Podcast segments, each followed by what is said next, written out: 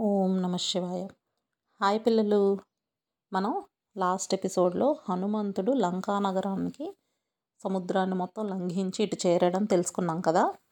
ఇప్పుడు ఆయన అంత దూరం ట్రావెల్ చేసి దిగాక ఏ మాత్రం చెక్కు చెదరకుండా అలాగే ఉన్నాడంట ఆయన. అంటే కనీసం ఒక చిన్న నిట్టూర్పు అంటారే అంటే అమ్మయ్యా ఇంకా చేరిపోయాంలే. ఇలా కూడా అనుకోవట్లేదంట. చాలా క్యాజువల్గా ఉన్నాడంట ఆయన. పైగా ఇది ఒక్క వంద యోజనాలే ఇది. నేను దీనికి డబుల్ ట్రిపుల్ ఉన్నా కూడా దాటేయగలను అనుకుంటున్నాడంట ఆయన. ఇది ఓవర్ కాన్ఫిడెన్స్ ఇలా మనం అనుకోవడానికి లేదు. అదేంటంటే తన మీద తనకున్న సెల్ఫ్ కాన్ఫిడెన్స్. అంతేగాని నేను ఎంతైనా వెళ్ళిపోగలను నేను ఎంతైనా చేసేయగలను అన్నాడు కదా ఈయన ఏదైనా ఓవరాక్షన్ చేస్తున్నాడేమో అని మీరు అనుకోకూడదు. అతనుకున్న శక్తి సామర్థ్యాలు అలాంటివి. సో తనకు తను సెల్ఫ్ బూస్టింగ్ ఇచ్చుకుంటున్నాడు. పర్వాలేదు. ఎందుకు? ఇప్పుడు లంకా నగరానికి చేరడం వరకు ఒక ఎత్తు అయితే ఎక్కడి నుంచి ట్రావెల్ చేసి ఇవన్నీ ఇప్పుడు సేత ఎక్కడ ఉందో వెతకడం అది అంతకన్నా పెద్ద పని. సో తనకు తను బూస్టప్ చేసుకుంటున్నాడు. ఆ రకంగా అనమాట సో ఈ మాత్రం ఏంటి ఇంకా నేను చాలా అయినా ట్రావెల్ చేయగలను. ప్రాబ్లం లేదనుకొని నిల్చొని చూస్తున్నాడు. ఆ త్రికూట పర్వతం త్రికూట పర్వతం మీదన లంకానగరం ఉంటుంది. సో కిందన దిగాడు. బోల్డ్ చెట్లు మొత్తం అడవే కదా. అక్కడ నిల్చొని అక్కడ చూస్తే మీరు ఆలోచించండి చీకటిగా ఒక కొండ కొండ మీద ఒక పెద్ద నగరం. అది మాత్రం అసలు దేదీప్యమానంగా వెలిగిపోతుంది అనుకోండి ఎలా ఉంటుంది? ఆకాశంలో ఇదేదో బిల్డింగ్ అసలు వేరేగా వేలాడుతూ అలా ఉందేమో. ఎంత బ్యూటిఫుల్గా ఉందో అనుకుంటాం కదా. ఈయన కూడా సేమ్ అలాగే చూస్తున్నాడు. ఎంత బాగుందిరా బాబు ఇదేంటిది? పెద్ద పెద్ద కోట ప్రాకారాలు. అసలు అది ఆకాశం నుంచి పైనుంచి చూసామనుకోండి బర్డ్స్ వ్యూ అంటాం కదా అలా పైనుంచి చూస్తే లంకా నగరం మొత్తం ఒక అమ్మాయిలాగా ఉంటుందంట. విశ్వకర్మ అంత మనసు పెట్టి నిర్మించిన నగరం. అంటే ఇప్పుడు ఈ కోట ప్రాకారాలన్నీ ఒక అమ్మాయి నడుములాగా లోపల రకరకాల వాటర్ బాడీస్ ఉంటాయి. అంటే చిన్న చిన్న లేక్స్ లాగా ఇవన్నీ అలాంటివన్నీను అసలు అమ్మాయి ఒంటి మీద బట్టల్లాగా ఇలా రకరకాలన్నమాట. అంటే కోటని సడన్గా చూడగానే ఒక ఆడపిల్ల షేప్ లాగా కనిపిస్తుంది. సో ఇంత మంచి బిల్డింగ్ కట్టారు. అసలు అక్కడ దిగ్గానే అక్కడ ఉన్న చెట్లన్నీ కూడా హనుమంతుడి మీద పుష్పవృష్టిని కురిపించాయంట. అతను ఆ చూడడానికి హనుమంతుడు ఫుల్గా విత్ ఫ్లవర్స్ ఎంత బాగుంది కదా ఆలోచించడానికే. అలా నిల్చొని అవన్నీ చూస్తున్నాడు. ఇప్పుడు ఇక్కడ దాకా చేరిపోయాను. ఇది చూస్తేనేమో ఏకంగా ఎంత పెద్దగా ఉంది. అసలు ఆ బయట ఉన్న కోట గోడలే ఆకాశాన్ని అంటుతున్నట్టు ఉన్నాయి ఎలా వెళ్ళాలి? ఇందులో సీతాదేవి ఎక్కడుంది? ఎలాగా? ఏంటి? అని ఆలోచిస్తున్నాడు ఆయన. ఇంతకు ముందు కన్నా కూడా ఇప్పుడు ఇంకెక్కువ సెక్యూరిటీ పెట్టాడంట రావణాసురుడు. ఎందుకు? ఇప్పుడు మరి తప్పు చేసిన వాడికి భయం ఎక్కువ ఉంటుంది కదా. సీతాదేవిని తెచ్చేశాడు. సో ఎట్నుంచి ఎటు ప్రమాదం వస్తుందో రాముడు ఏమైనా అటాక్ చేస్తాడేమో అనే భయం తనకుంది కదా. అందుకని మొత్తం కూడా సెక్యూరిటీని టైట్ చేసాడు సో ఇంతకుముందు లోపలికి ప్రవేశించడమే కష్టం ఇప్పుడు ఇంకా కష్టం. ఈ భవనం అంతా కూడా ఇంతకుముందు యాక్చువల్గా కుబేరుడిది కదా. కుబేరుడి కోసం విశ్వకర్మ నిర్మించాడు. దానిని రావణాసురుడు లాగేసుకున్నాడు. కాబట్టి ఇది కుబేరుడిది ఇది. అతని స్థాయికి తగినట్టుగా కట్టిన costly building. Costly city building కాదు కాస్ట్లీ సిటీ. అయితే ఈ చుట్టూ ఉన్న రాక్షసులు భయంకరంగా ఉన్నారు ఒక్కొక్కళ్ళు. చాలా రకరకాల సోలాలు పట్టిసాలు ఇలాంటివన్నీ చేతులు అంటే రకరకాల ఆయుధాలు పట్టుకొని కాపలా కాస్తున్నారు చుట్టూ. ఇవన్నీ చూసి హనుమంతుడు అనుకుంటున్నాడు అనమాట ఈ రావణాసురుడు నార్మల్ శత్రువు కాదు చాలా స్ట్రాంగ్ శత్రువే. అసలు వానరులు అక్కడి నుంచి ఇక్కడికి రావటమే కష్టం సముద్రాన్ని దాటి. ఒకవేళ వచ్చినా కూడా ఎలా అంటే ప్రయోజనం ఉండదు. ఎందుకంటే అసలు ఇలాంటి లంకా నగరాన్ని జయించడం అనేది దేవతలకు కూడా సాధ్యం కాదు. యుద్ధం చేసి ఎవరూ గెలవలేరు.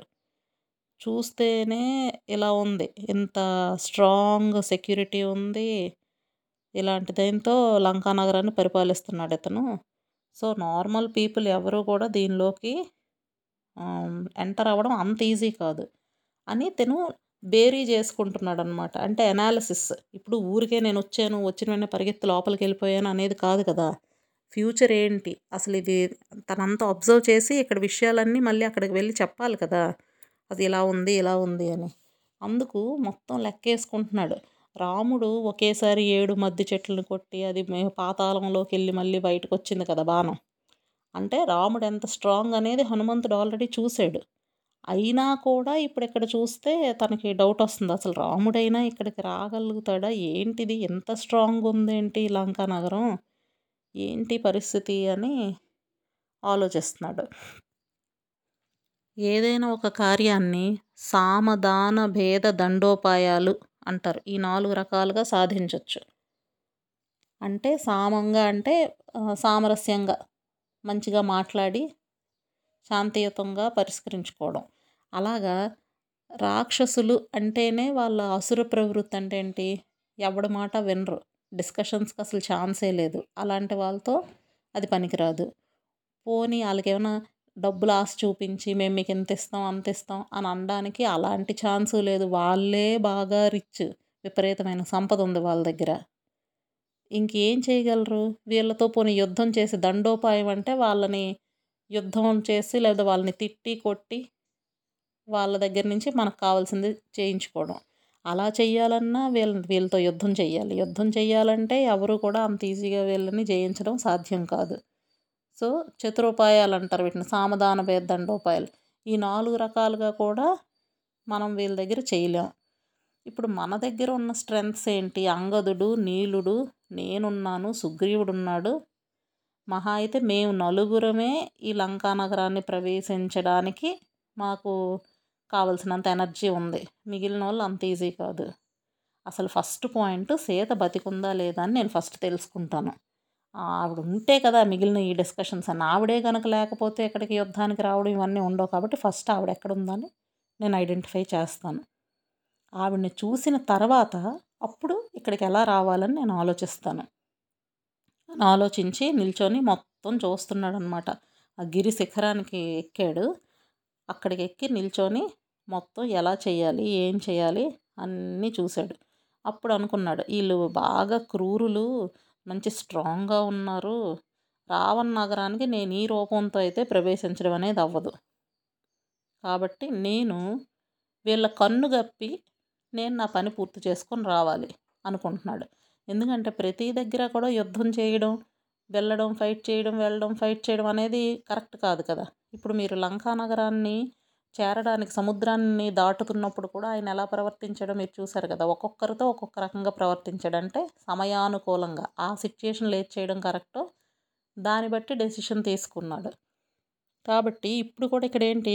ఈ రాక్షసులందరినీ ఎంతమందిని తన్నుకొని వాళ్ళతో ఫైట్ చేసుకొని సీత ఎక్కడుందో వెతుక్కుని వెళ్ళలేడు కదా. దానికన్నా మాయోపాయంతో వెళ్ళడమే ఇంపార్టెంట్. వీళ్ళ కన్ను గప్పి నేను ఎలాగైనా లోపలికి చేరాలి. నేను ఇలా అందరికీ కనిపించే రూపంతో వెళ్తే రాక్షసులు ఈజీగా నన్ను కనిపెట్టేస్తారు. అలాగని పూర్తిగా కనిపించని రూపంలో వెళ్తే నేను సీత కోసం వెతకడం అనేది చాలా కష్టం. కాబట్టి కనీ కనిపించని రూపం అంటే ఏంటి? సూక్ష్మ రూపం నేను ధరిస్తాను. చిన్న బాడీ అన్నమాట. ఎందుకంటే ఇప్పుడు సీతను నేను ఎక్కడో చూశాను. చూసిన వెంటనే అమ్మా నేను నేను ఇలాగా వచ్చాను. శ్రీరాముడు పంపిస్తే అని చెప్తే ఈయన కనిపించకపోతే ఆవిడ ఎక్కడ చూస్తుంది? కదా? అలాగని నార్మల్ పర్సన్ లాగా వెళ్తే వీళ్ళందరూ ఐడెంటిఫై చేస్తారు. ఈ రెండు కాకుండా సూక్ష్మ రూపాన్ని ధరించాలని డిసైడ్ చేసుకున్నాడు. చిన్న బాడీ ఎవరు చూడరు. రెండోది ఇప్పుడు తను సాయంత్రం టైంకి కదా ఇక్కడికి చేరాడు.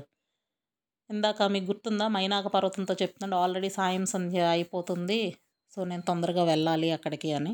సో ఇప్పుడు సాయంత్రానికి రాత్రికి మధ్యలో ఉందన్నమాట అక్కడికి చేరేసరికి. ఇప్పుడు అనుకుంటున్నాడు నేను నైట్ టైం వెళ్తాను అప్పుడైతేనే నాకు కరెక్ట్ ఈజీగా వెళ్ళడానికి అని ఆలోచిస్తూ ఆలోచిస్తూ ఉన్నాడు అక్కడ. ఇప్పుడు తన బాడీని ఒక పిల్లి సైజుకి తగ్గించుకున్నాడంట. ఒక పిల్లి ఎంత ఉంటుందో అంత. పిల్లి చడి చప్పుడు కాకుండా నడుచుకుంటూ వెళ్ళిపోగలదు. మీకు తెలుసు కదా పిల్లి నడుస్తుంటే అసలు సౌండే రాదు. అందుకే ఎవరినైనా కంపేర్ చేయాలన్నా అలాగే చెప్తారు కదా ఆ దొంగ పిల్లిలాగా ఇంట్లోకి ప్రవేశించాడు అని అంటారు కదా. అలాగా ఒక పిల్లి సైజుకి తగ్గించుకున్నాడు తన రూపం మొత్తాన్ని. మీరు చూడండి ఇందాకేమో ఒక పర్వతంలాగా ఉన్నాడు. తర్వాత తన నార్మల్ బాడీతో ఉన్నాడు. ఇప్పుడు ఒక పిల్లి సైజుకి తగ్గించాడు. ఇవన్నీ ఏదో ఊరికే మాయలు మంత్రాలు వల్ల వచ్చేసింది కాదు. ఇవి సిద్ధులు అంటారు వీటిని. బాగా రెగ్యులర్గా మెడిటేషన్ అవి చేస్తూ తన మీద తన కంట్రోల్ సాధించుకునేవాడికి కుండల్ని యాక్టివేషన్ కుండల్ని అంటే మన బాడీలో మన ఎనర్జీ అంతా కూడా ఇలాగ ఒక పాములాగా చుట్ట చుట్టుకొని మన వెన్నెముక దగ్గర కిందనమాట బ్యాక్ బోన్కి కిందన ఒక మన ఎనర్జీ అంతా స్టోర్ అయి ఉంటుంది. మనం రెగ్యులర్గా మెడిటేషన్స్ సాధనలు చేస్తున్నప్పుడు యోగా యోగా అంటే ఎక్సర్సైజ్ అనుకోకండి. యోగం అంటే రెగ్యులర్ సాధన అవి చేస్తుండే వాళ్ళకి. ఆ యాక్టివేషన్ ఎనర్జీ అనేది యాక్టివేట్ అయ్యి అలా అలా అలా మన వెన్నుముకలోంచి పైకి వస్తుంది అది డిఫరెంట్ స్టేజెస్ దాటుతున్నప్పుడు ఈ రకరకాల సిద్ధులు మనకి మన వశం అవుతాయి అన్నమాట ఇది హనుమంతుడే కాదు ఎవరైనా చేయొచ్చు. అంటే అది ఎంతో సాధన చేసి తను సాధించుకున్న విషయాలు. అంతేగాని ఎవరో వచ్చేసి సడన్గా ఇదిగో నీకు ఈ సిద్ధులన్నీ ఇచ్చేస్తున్నావు అని ఇచ్చేస్తే వచ్చినవి కాదు. సొంతంగా సాధన చేసి తెచ్చుకున్నాడు. అలాగనే ఉన్నాయి కదా అని వాటిని ఎక్కడ మిస్యూజ్ చేయట్లేదు చూడండి. లోకానికి ఉపయోగపడే పనులు చేయడం కోసం మాత్రమే తను వాడుతున్నాడు అవి. నెమ్మదిగా ఈ రూపంలోకి వచ్చాక పైకి ఎగురుకుంటూ వెళ్ళాడు.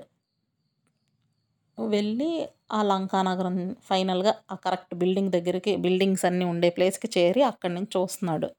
ఏంటి రోడ్స్ అవన్నీ అసలు వీధులు అవి కూడా అడ్డదిడ్డంగా కాదు. చాలా ప్రాపర్గా కట్టిన ప్లాన్డ్ సిటీ అనమాట అది. చాలా బాగుంది. బయట ఉన్న గోడలు అంటే ప్రాకారాలు అంటాం కదా చుట్టూ ఉన్న కాంపౌండ్ వాల్. అది బంగారం వెండి స్తంభాలతో నిర్మించారంట. అసలు మన ఊహకైనా అందుతుందా? కిటికీలు కూడా మొత్తం బంగారంతో నిర్మించిన కిటికీలు. ఏదైనా గంధర్వ నగరం ఏమో ఇది గంధర్వులు ఉంటారేమో అలాంటి ప్లేస్ అనిపించిందంట అది చూస్తుంటే. చాలా అద్భుతంగా ఉంది. ప్రతి బిల్డింగు కూడా ఇలా బంగారాలతో కట్టిందే. మనం కొంచెం బంగారం ఉంటే తీసుకొచ్చి ఇంట్లో బీరువాలో దాచుకునే రోజులు ఇప్పుడు. అలాంటిది గోడలు స్తంభాలు కూడా బంగారాలంట. ఇప్పుడు అలాగుంటే పొద్దున్న లేచేసరికి కిటికీ ఉంటుంది దానికి ఉండాల్సిన ఊసలు ఉండవు ఎవడో పట్టుకుపోతాడు. వాళ్ళకి అక్కడ అవసరం లేదు. ఎందుకంటే ప్రతి ఇల్లు అలాగే ఉంటుంది. వెరీ రిచ్ ఒక్కొక్క బిల్డింగ్ ఇప్పుడు మనం పెద్ద ఇంజనీరింగ్ టెక్నాలజీ ఇవి అవి అనుకుంటున్నాం. అప్పట్లో ఎప్పుడు త్రేతాయుగంలో భవనాలన్నీ ఏడు అంతస్తులు ఎనిమిది అంతస్తులు బిల్డింగ్స్ ఉన్నాయంట. ఏమి టెక్నాలజీ వాడారో మరి ఆలోచించండి. వాటికి కిందనంతా స్ఫటికమణులు ఉన్నాయంటే. క్రిస్టల్స్. క్రిస్టల్స్తో ఉన్నాయంట. ఫ్లోరింగ్. అసలు అది మన ఊహకు కూడా అందదు. ఎందుకంటే మనం సినిమాల్లో కూడా ఎక్కడ చూడం ఎంత కాస్ట్లీగా. అలాంటి దాన్ని హనుమంతుడు చూశాడు. అసలు చూడగానే ముందు సీతాదేవిని వెతకడం పక్కన పెట్టిన షాక్ అయిపోతున్నాడు. అంటే ఏంటి సంపద? ఏంటి ఇంత రిచ్గా ఉంది? నేల అంతా కూడా కొన్ని చోట్ల వైడూర్యాలతో ఉంది. కొన్ని చోట్ల ముత్యాలతో అలంకరించ అలంకరించారు. మనం ముత్యాల గొలుసులు వేసుకుంటాం కదా మెడలో? అలాంటి వాటితో అలంకరించారంట. చాలా చాలా చిత్ర విచిత్రంగా ఉంది. అసలు అవన్నీ చూస్తున్నాడు. అవన్నీ చూసి ఫస్ట్ అతనికి విషాదం కలిగిందంట. ఏంట్రా బాబు ఇది ఇలాగుంది? ఏంటి పరిస్థితి? అని అసలు అంటే ఆశ్చర్యంతో పాటు విషాదం కూడా కలిగింది. ఎందుకంటే వాళ్ళకి ఇవన్నీ ఉన్నాయంటే వాళ్ళు ఎంత స్ట్రాంగ్ ఎంత రిచ్ కదా. ఇది కాక అక్కడ చాలా క్రౌంచ పక్షులు నెమళ్ళు రాజహంసలు ఇవన్నీ కూడా తిరుగుతున్నాయంట చుట్టూ. అంత బ్యూటిఫుల్ గార్డెన్స్ ఉంటాయి కదా. సో అక్కడ తిరుగుతున్నాయి. ఇవన్నీ చూస్తూ తను మన్ మళ్ళీ ఇందాకట్లాగానే అంటే ఇందాక కింద నుంచి చూసి క్యాల్కులేట్ చేసుకున్నాడు. ఇప్పుడు లంకానగరం దగ్గరికి వచ్చాడు కనుక అక్కడ చూస్తున్నాడు ఇవన్నీ చూసి మాలో ఎవరెవరు ఇక్కడ వరకు రాగలరు? మాలో ఎవరెవరు లోపల వరకు వెళ్ళగలరు? అసలు ఎవరెవరు ఏమేమి చేయగలుగుతాం? ఇవన్నీ లెక్కేసుకుంటున్నాడు. అయితే వెన్నెల వచ్చింది. సూర్యుడు వెళ్ళిపోయాడు. వెన్నెల ప్రసరించడం మొదలుపెట్టింది. సో ఆ వెన్నెల వెలుగులో ఇవన్నీ చూస్తున్నాడు. అయితే నెమ్మదిగా లంకలో ప్రవేశించాడు లోపలికి. లోపలికి ప్రవేశిస్తుంటేనే లంకా నగరం అంతటినీ కాపాడుతూ ఉండే లంకిని వచ్చింది. ఓకే? అంటే ఆ లంకే లంకిని. ఆ నగరమే ఒక భయంకరమైన రాక్షస రూపంలో వస్తే ఆమె పేరు లంకిని. ఆ లంకిని ఇతన్ని చూసింది. ఇంత చిన్న ఆకారం చెప్పాను కదా! ఒక కోతి పిల్లి సైజులో ఉన్న కోతి. అంత చిన్న కోతి. అది నార్మల్గా లంకలోకి వస్తుంటే ఇప్పుడు ఇన్ని నేను మీకు చెప్పాను. ఇంత పెద్ద పెద్ద బిల్డింగ్స్ చెప్పాను. దాంతోపాటు పక్షులు నెమళ్ళు రాజహంసలు ఇవన్నీ కూడా చెప్పాను. అలాంటిది ఒక కోతి ఉండడం పెద్ద వింత కాదు కదా! కానీ లంకిని చూసేసింది హనుమంతుడిని. ఎందుకంటే నేను ముందే చెప్పాగా వాళ్ళ రక్షణ వ్యవస్థ చాలా స్ట్రాంగ్గా ఉంది. చూసిన వెంటనే భయంకరమైన నాదం చేసింది. చేసి ఓ వానరా ఎవరు నువ్వు? నువ్వు ఇక్కడికి ఎందుకు వచ్చావు? నా చేతిలో నీ ప్రాణాలు పోకముందే విషయం ఏంటో క్లియర్గా చెప్పు. రావణుడు తాలూకా సెక్యూరిటీ మొత్తం ఇంత బాగా రక్షిస్తుంటే ఈ లంకలో నువ్వు ప్రవేశించలేవు సుమా. ఎందుకు వచ్చావో కరెక్ట్గా చెప్పి అని వార్న్ చేసింది. దాంతో ఆయన ఏమాత్రం తొనకక బెనకక ఆయన అన్నాడు నా సంగతి సరే కానీ నేను డీటెయిల్గా చెప్తాను నువ్వు అడిగినట్టే కానీ ముందు నువ్వెవరో చెప్పు. అసలు ఈ వికృతమైన ఆకారం వికృతమైన కళ్ళు భయంకరంగా ఉన్నావు. ఇలా ఈ ఊరు ఎంట్రన్స్లో ఇక్కడ నిల్చున్నావు. ఎందుకు అసలు ఇక్కడ ఎందుకు ఉన్నావు? ఎందుకు నేను లోపలికి వెళ్తుంటే నువ్వు ఆపుతున్నావు? నన్ను ఎందుకు బెదిరిస్తున్నావు అసలు? అని చాలా క్యాజువల్గా అడిగాడు. అడిగితే అప్పుడు ఈ లంకిని అన్నది చాలా కోపంగా అంటుందన్నమాట. నేను ఎవరిని అనుకుంటున్నావు? మహాత్ముడు మా రాజు రావణాసురుడు. అలాంటి మహాత్ముడు చెప్పినట్టుగా ప్రవర్తించేదాన్ని నేను. ఈ ఈ నగరాన్ని రక్షిస్తున్నాను. నన్ను ఎవ్వరూ ఎదిరించలేరు. నన్ను ధిక్కరించి కానీ నువ్వు ఈ ఊర్లో ప్రవేశించాలనుకుంటే అది ఇంపాసిబుల్. నా చేతిలో నీకు చావు తప్పదు. నేను లంకానికి అధిదేవతని. నా పేరు లంకిని. నేను ఇది మొత్తం కాపాడుతున్నాను.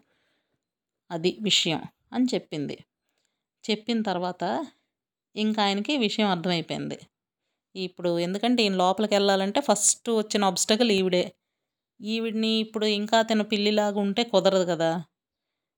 కాబట్టి ఈవిడికి తగిన సాహస్ చేస్తే కానీ అవ్వదని డెసిషన్కి వచ్చేసాడు ఇప్పుడు తను ఏం చేశాడంటే ఇప్పటికి కూడా తన అబద్ధం చెప్పట్లేదు. అంటే అబద్ధమే చెప్తున్నాడు యాక్చువల్గా అంటే ఇప్పుడు ఈమె నేను లంకిని అవన్నీ చెప్పింది కదా అతనేమో అసలు ఈ ఏరియా అంతా లంకా నగరం ఇంత పెద్ద పెద్ద మేడలు ప్రాకారాలు ఎంతో బ్యూటిఫుల్గా ఉందని నాకు అది చూడాలని కోరిక చాలా కాలంగా ఉంది. అందుకే నేను ఇక్కడికి వచ్చాను. ఇక్కడ ఉన్న తోటలు ఉద్యానవనాలు అడవులు పెద్ద పెద్ద బిల్డింగ్స్ చూడడం కోసం నేను వచ్చాను అని. చెప్పిన వెంటనే ఆయన ఇంక ఈ మార్జాల రూపం మార్జాల సైజులో ఉన్న రూపం అంటే పిల్లి పిల్లి అంటే మార్జాలం అనమాట ఆ రూపాన్ని విడిచిపెట్టేసి ఒక పర్వతాకారంగా వచ్చాడు. ఎందుకు ఆమెతో మాట్లాడాలంటే ఇలా చిన్న పిల్లాడిలాగా ఇలాగుంటే అవ్వదు కదా. సో ఆవిడ సైజులోకి వచ్చాడు. నన్ను ఎదిరించి నాతో ఫైట్ చేసి నువ్వు లోపలికి వెళ్దామనే అన్నది ఆవిడ. నేను ఈరోజు నేను చంపేయడం గ్యారంటీ నన్ను దాటి ఎవరూ లంకలోకి ప్రవేశించలేరని చెప్పింది. అప్పుడు కూడా ఆయన నేను ఈ నగరాన్ని చూడ్డానికే వచ్చాను. చూసి మళ్ళీ ఎలా వచ్చానో అదే దారిలో వెళ్ళిపోతాను. అంతేగాని ఇంకేమీ చేయను అని చాలా సాఫ్ట్గా ఎంతో వినమ్రతతో అలా పలికాడనమాట. అయినా కూడా ఆమె అస్సలు ఏమీ పట్టించుకోకుండా తన అరచేత్తో బలంగా ఒక్క దెబ్బ కొట్టింది ఆయనకి హనుమంతుడికి. కొడితే ఇంక ఈయన కోపం వచ్చేసింది. పెద్ద మహానాదం ఒకటి చేసాడే అని అరుస్తూ వెంటనే బాగా కోపం వచ్చి ఎడమ చేతి వేళ్ళని ఇలా ఫిస్ట్ని పట్టుకొని ఆమె మీద ఒక దెబ్బ కొట్టాడు. ఎంతైనా స్త్రీ కదా స్త్రీని మనం ఎక్కువగా కొట్టకూడదు చేయకూడదు అన్న ఉద్దేశంతో జస్ట్ చిన్న దెబ్బ అనమాట అది ఎడం చేత్తో. ఎడం చేతికి సహజంగా బలం తక్కువ కదా కుడి చేతి కన్నా. అందుకని మరీ ఈయన్ని కొడుతుంది కదా ఇంకా. అందుకని ఒక్క దెబ్బ స్మాల్ గుద్దు ఇచ్చాడంతే ఆ మాత్రంకే ఆవిడ వెంటనే నేల మీద పడిపోయిందంట. మళ్ళీ ఆయన కొంచెం జాలేసింది ఎంతైనా స్త్రీ కదా అని ఊరుకున్నాడు ఆ ఒక్క దెబ్బకే. ఆ ఒక్క దెబ్బకే పడిపోయింది.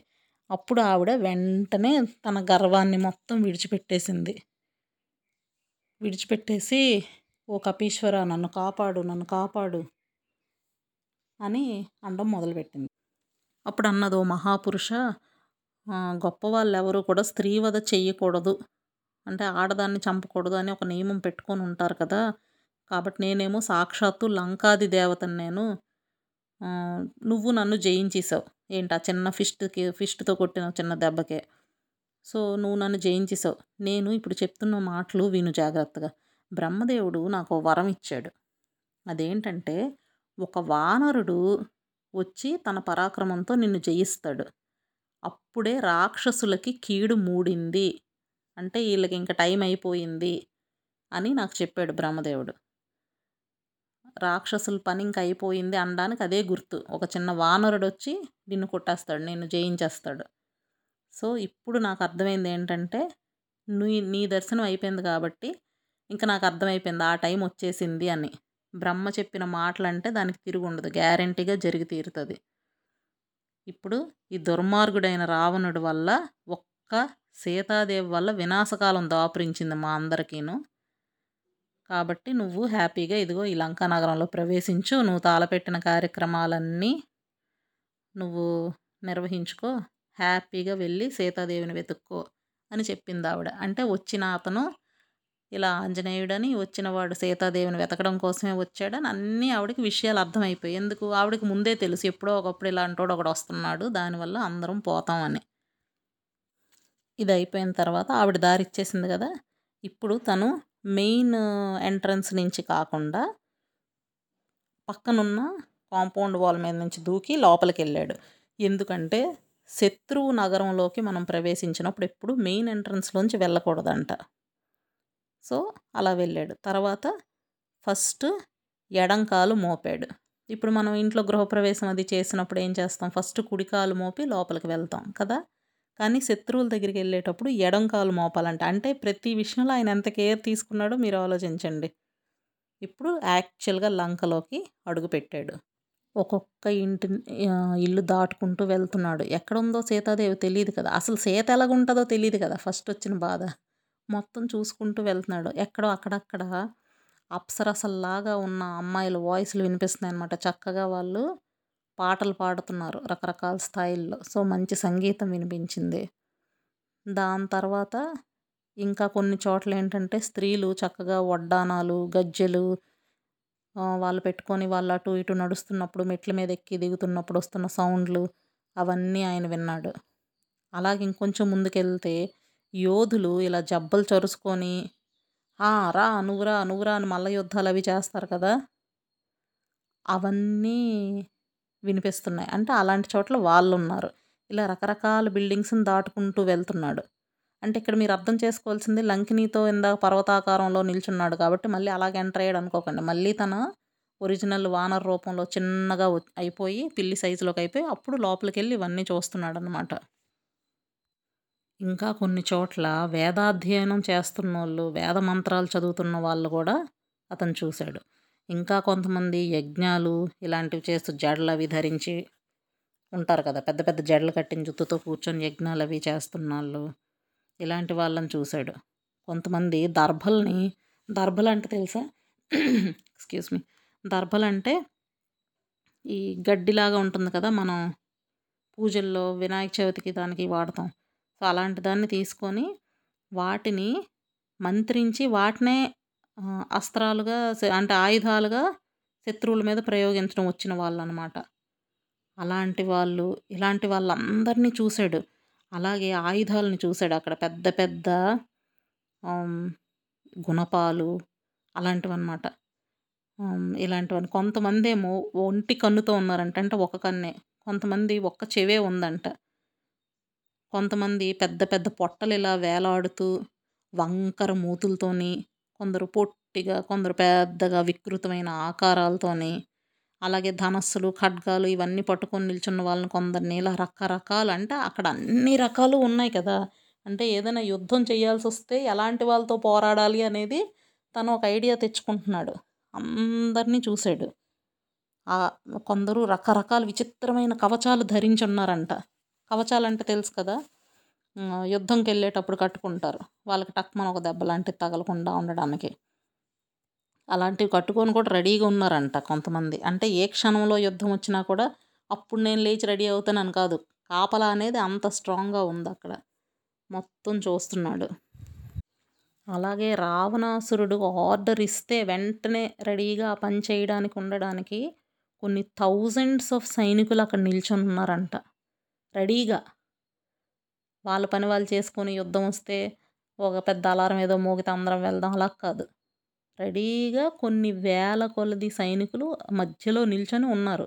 మీరు గుర్తుంచుకోండి ఇదంతా పగలు కాదు రాత్రి జరుగుతుంది. అప్పుడే వాళ్ళు ఎంత స్ట్రాంగ్గా ఉన్నారంటే డే టైం ఇంకెంతమంది ఉంటారో. సో వాళ్ళందరూ ఉన్నారు. ఇవన్నీ చూస్తున్నాడు. ఏంట్రా బాబు ఇది? మేము అసలు యుద్ధం ఎలా చేస్తాం వీళ్ళతో? అనుకుంటూ చూస్తుండగా పెద్ద బంగారు సింహద్వారం కలిగిన రావణాసురుడి బంగ్లాని చూసేటప్పుడు దాని సింహద్వారం మొత్తం బంగారంతోనే చేశారు. దాన్ని చూశాడు. ఇందాక అనుకున్నాం కదా పెద్ద లంకానగరం లంకానగరం అంతా కూడా ఇంత బాగుంటే రావణాసురుడి బిల్డింగ్ ఇంకెలాగుంటుంది? పెద్దగా ఉందన్నమాట. దాని చుట్టూ మళ్ళీ వేరేగా పెద్ద కాంపౌండ్ వాల్ మహాభవనం అది. కాంపౌండ్ వాల్ అది చుట్టూ ఉంది దానికి. చుట్టూ వాటర్ ఉంది అగడ్తలు అంటారు. అంటే వాటర్ బాడీస్ చుట్టూ ఉంటాయి. చిన్న చిన్న లేక్స్ లాగా. వాటిలో తెల్లని కమలాలు వికసించి ఉన్నాయి. ఆ ప్లేస్ని చూశాడు. అది ఎలా ఉంది ఏంటని నెక్స్ట్ టైం చెప్పుకుందాం. ఓకేనా? బాయ్ పిల్లలు.